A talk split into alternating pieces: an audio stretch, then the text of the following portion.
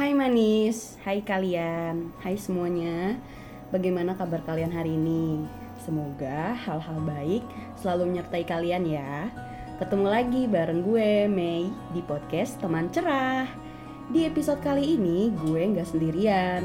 Sekarang udah ada yang nemenin gue nih. Siapa ya? Hmm, kayaknya sih cewek yang sering banget jadi inceran cowok-cowok di kampus. Mau tau nggak siapa? Langsung aja, perkenalkan diri dulu dong kamu. Boleh-boleh kenalin diri supaya teman-teman manis juga tahu nih kamu siapa. Hai manis, kenalin gue Anita. Di sini gue bukan sebagai gue star ya, tapi gue bakal nemenin Mei di sini sebagai bagian dari podcast teman cerah yang bakal menjadi tempat dan teman untuk berbagi cerita keresahan kalian. Yeay, akhirnya ada yang nemenin gue juga ya. Akhirnya loh. Oke, di episode kedua ini kita punya dua cerita dari seseorang yang menjalin sebuah hubungan asmara dan mereka mengirimkan ceritanya ke podcast kita nih untuk kita share di podcast teman cerah. Nah, betul nih, tapi hubungan yang mereka jalin ini ternyata hubungannya nggak sehat atau biasa disebut toxic relationship.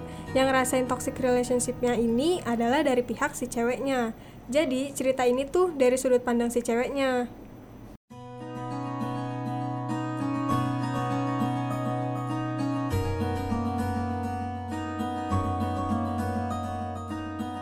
Kita masuk ke cerita yang pertama. Awalnya itu gue kenal Doi karena satu kerjaan. Posisinya dia itu lebih tua dari gue. Dan gue mikirnya kalau dia itu orangnya dewasa. Tapi ternyata dia tuh nggak dewasa sama sekali. Dan akhirnya gue percaya kalau kedewasaan itu nggak bisa cuma dilihat dari umur. Gue ngejalanin hubungan ini cuma dua minggu. Selama dua minggu itu hubungannya ya kayak sering berantem. Terus kayak nggak ada bahagia bahagianya menurut lu tujuan pacaran itu apa sih? Kalau dari gue sih pacaran tuh kayak buat nyari kebahagiaan yang pengen gue dapetin di luar dari orang tua atau temen. Jadi kayak nyari kebahagiaan yang beda gitu. Tapi gue nggak dapetin hal itu. Kalau setiap jalan kesannya tuh kayak gue jadi cowoknya dan doi kayak jadi ceweknya jadi apa-apa gue yang bayarin. Bukannya gue perhitungan atau apa ya. Maksudnya lo pernah gak sih kalau misalkan lagi jalan sama teman lo dan lo nonton. Kita tuh kayak patungan gitu loh. Misalkan gue yang bayarin nonton dan nanti temen gue yang bayarin makannya. Nah, kalau sama doi ini pure bener-bener gue yang bayarin semuanya. Terus juga kalau mau jalan, gue terus gue terus yang harus jemput dia dan jaraknya itu jauh. Kurang lebih sejaman lah dari rumah gue ke rumah dia. Waktu itu pas lagi jalan sama gue, doi nyuruh gue untuk berhenti kuliah. Karena katanya dia pengen serius, asal gue mau berhenti kuliah. Karena ibunya mikir anaknya tuh gak selevel gitu sama gue. Karena gue anak kuliahan. Ya jelas gak mau dong gue. Karena gue masih punya goals yang harus gue capai. Pernah suatu hari doi sakit karena jatuh dari motor. Terus gue sebagai ceweknya, setiap habis pulang ngampus, disuruh ke sana buat ngurusin dia. Awalnya sih ya gue inisiatif sendiri dong buat ke sana karena khawatir sama keadaan dia. Tapi lama-kelamaan kesannya kayak aja mumpung, manfaatin situasi yang ada. Karena dia lagi sakit, jadi ya gue harus terus ngurusin dia. Awalnya sih ya kan gue inisiatif. Dan otomatis gue harus bawain makanan dong ke rumah dia. Ya maksudnya kayak nggak etis aja nggak sih kalau nggak bawa apa-apa? Nah pas nyampe di rumah doi gue kayak ngurusin dia gitu. Sampai gue pulang abis maghrib. Dan doi bilang besok sini lagi. Tapi gue jawab nggak tahu gimana nanti. Karena gue harus kuliah dan fokus sama tugas-tugas gue. Sabtu Minggu gue kerja dari pagi sampai sore. Doi nyuruh gue mampir ke rumahnya. Karena emang deket sih sama tempat kerja. Tapi posisi gue kan juga lagi capek abis balik kerja. Dan gue bilang nggak tahu gue bisa atau enggak eh di situ doi kayak marah gitu sama gue. Terus bilang apa sih? Cuma sebentar doang? Emang nggak bisa apa emang lo nggak sayang sama gue? Bla bla bla. Itu kayak lebay banget gak sih? Intinya gitu sih toxic relationship yang gue alamin pas fase mau udahannya dia kayak ngelarang-larang gue gitu. Dan akhirnya gue mutusin hubungan ini. Dan dia nerima untuk putus tapi sambil ngeluarin kata-kata kasar yang gak gue sangka-sangka. Pas udah putus dan gak ada hubungan apa-apa dia kayak masih suka gangguin gue nelponin gue nyepam chat gue. Ya gue ngerasa risih. Akhirnya gue blok kontak dia. Dan sampai sekarang sih gue udah bener-bener gak ada urusan lagi sama dia Cerita kedua ini dimulai pas gue masuk SMA. Awal SMA gue pacaran sama doi. Gak tahu mulai dari kapan ketoksikan ini dimulai. Lama pacaran kita tiga tahunan. Gue rasa doi toksik itu pas kelas 10. Di mana gue pengen ikut OSIS di SMA, tapi dia kayak gak ngizinin gitu. Padahal gue pengen banget aktif di organisasi sekolah. Akhirnya gue nurutin apa kata doi. Terus kalau di sekolah tuh kayak harus bareng terus sama dia. Misalkan istirahat jam kosong uh, lagi ada event di sekolah atau apa pun itu harus sama dia.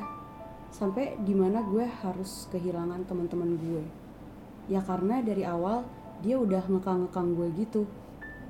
Suatu ketika doi pernah kayak mau ngetes kesetiaan gue dengan cara ngechat gue pakai nomor orang lain dan ngaku-ngaku sebagai cowok yang pernah deket sama gue. Kan itu hal yang gak penting banget sih kalau menurut gue. Maaf ya emang menurut gue hal-hal kecil begini udah masuk toksik sih. Dan semenjak itu gue jadi suka kasar sama doi. Nggak tahu kenapa kalau doi buat salah atau buat gue kesel gue gampang banget buat main tangan. Pokoknya kasar banget dah setiap kali ribut pasti anak-anak kelasan gue tuh pada tahu. Ya karena gue juga setoksik itu sama doi. Oh iya btw pas kelas 10 kita beda kelas. Cuma kelas kita tetanggaan. Nah baru pas kelas 11 sampai kelas 12 gue sama doi itu sekelas. Dan itu nambah uh, kita makin sering ribut. Kayak kita bakal cemburu sama hal-hal kecil misalnya doi lihat gue ngobrol sama yang lain yang lebih asik. Itu bisa bikin kita berantem. Dari kelas 10 sampai kelas 11 kalau mau berangkat sekolah pasti dia nunggu di tengah-tengah perjalanan. Biar sampai ke sekolahnya itu barengan. Itu gak penting banget gak sih? Kayak buang-buang waktu. Terus kalau gue mau pulang pasti dianterin. Padahal kita sama-sama bawa motor alasan doi ngelakuin itu sih katanya biar gue selamat. Terus biar tahu kalau gue tuh langsung pulang ke rumah dan gak pergi ke mana-mana. Ya kita tuh pacaran tapi lo segak percaya itu sama gue. Karena kalau menurut gue relationship itu kan kunci utamanya ya saling percaya. Tapi doi selama tiga tahun pacaran selalu nggak percaya gitu sama gue. Sampai-sampai WA gue disadap HP gue disadap. Kayak misal dia bisa track gue lagi di mana gitu. Padahal kita tuh bener-bener cetan terus dan komunikasi kita tuh lancar. Gue akuin sih bukan cuma doi ya yang toksik menurut gue gue lebih toksik dari dia karena gue udah mulai main ke fisik. Doi suka berdarah lecet lebam gara-gara gue pukulin. Dan itu bikin gue nyesel banget sih tibalah di fase di mana gue udah muak banget sama hubungan ini pas gue kuliah awal-awal pas mau kuliah gue orang baru di Bandung gue nggak bisa secepat itu mengenal Bandung. Otomatis gue pelan-pelan uh, buat adaptasi dulu dan merasa nggak bisa dong bales chat doi cepet-cepet. Di sana gue kenalan sama teman-teman baru gue dan itu pastinya ada cowoknya. Nah di situ doi mulai bete-betean. Kan kesel gak sih? Kayak kenapa sih lo nggak ngertiin gue? Masih gak percaya aja sama gue. Harusnya dia juga tahu dong karakter gue. Kalau gue tuh anaknya emang suka usil. Jadi waktu itu tuh gue bikin story sama temen-temen cowok yang emang pendiem gak pernah ketawa kalau gue ngelawak. Nah doi ngeliat story gue itu dan ngira gue macem-macem. Padahal ya ampun gue itu cuma usil gue nyiapin barang-barang ospek itu kurang lebih dua harian. Gue minta ke doi seminggu itu kita hidup masing-masing dulu. Maksudnya jangan dulu chat atau telepon gue karena gue lagi pusing banget nyiapin buat ospek masuk kampus. Pas ospek gue tuh kurang klop kalau sama anak cewek. Jadi lebih ngeklop sama anak cowok. Dan pas ospek itu gue tuh bener-bener gak ada temen cewek sama sekali jadi gue ngobrol atau apa-apanya tuh sama cowok. Kita cuma ngobrol biasa dan gak ada tuker-tukeran kontak sama sekali. Beres mos doi langsung negatif thinking. Ngira kalau gue selingkuh. Padahal gue bener-bener gak ada niatan sama sekali buat nyelingkuhin dia. Nah di situ gue ngajak break ke doi tapi dia nggak mau. Dan dia janji gak bakal negatif thinking lagi. Besoknya gue ada acara kumpul sama temen satu grup pas ospek. Karena sebelum gue di Bandung gue nggak pernah nongkrong sampai malam. Baru jam 8 malam gue udah diteleponin sama doi. Disuruh pulang diteriakin di negatif thinkingin. Mikir aja sih lo lagi pendekatan sama teman baru sama lingkungan baru. Tapi selalu ada aja yang ngehalangin gitu. Gue nggak mau pengalaman gue pas di sekolah keulang kayak nggak punya temen gue nggak mau. Pas diteleponin di situ gue malu banget sama temen-temen sama cutting. Semuanya merhatiin gue. Akhirnya gue pulang dan berantem. Gue ngajak putus dia nggak mau. Tapi akhirnya dia mau untuk uh, break dulu sama gue. Suatu hari gue ketemu tuh sama temen cowok yang pas ospek bareng terus sama gue. Dia ngajak makan siang ya gue ngeokein karena emang sebatas makan siang doang eh si cowok itu malah bikin story di IG gue. Dan gak lama setelah itu story gue yang itu dilihat tuh sama doi. Ya muncullah negatif thinkingnya dia. Dikira gue itu selingkuh. Tapi sumpah demi apa pun gue sama sekali gak niat buat selingkuh. Justru gue di situ malu. Karena gue punya teman baru. Tapi langsung dibilang selingkuh sampai diteleponin dan diancem gitu akhirnya doi gue putusin dan dia mau nerima kita putus setelah gue putus eh si temen gue ini niatnya pengen ngehibur gue gitulah yang akhirnya bikin gue deket sama dia. Malamnya setelah putus, Doi nyamperin gue dari Jakarta ke Bandung, bawa motor sendirian. Gila gak sih? Bukannya gue jahat ya? Dia dateng, gue tampar kenceng banget. Karena gue khawatir sama dia. Dia dibiasain sih, kalau kita lagi ada masalah, selalu nyamperin ke rumah gue yang jaraknya itu juga cukup jauh, tapi masih satu kota tapi kali ini udah beda kota loh.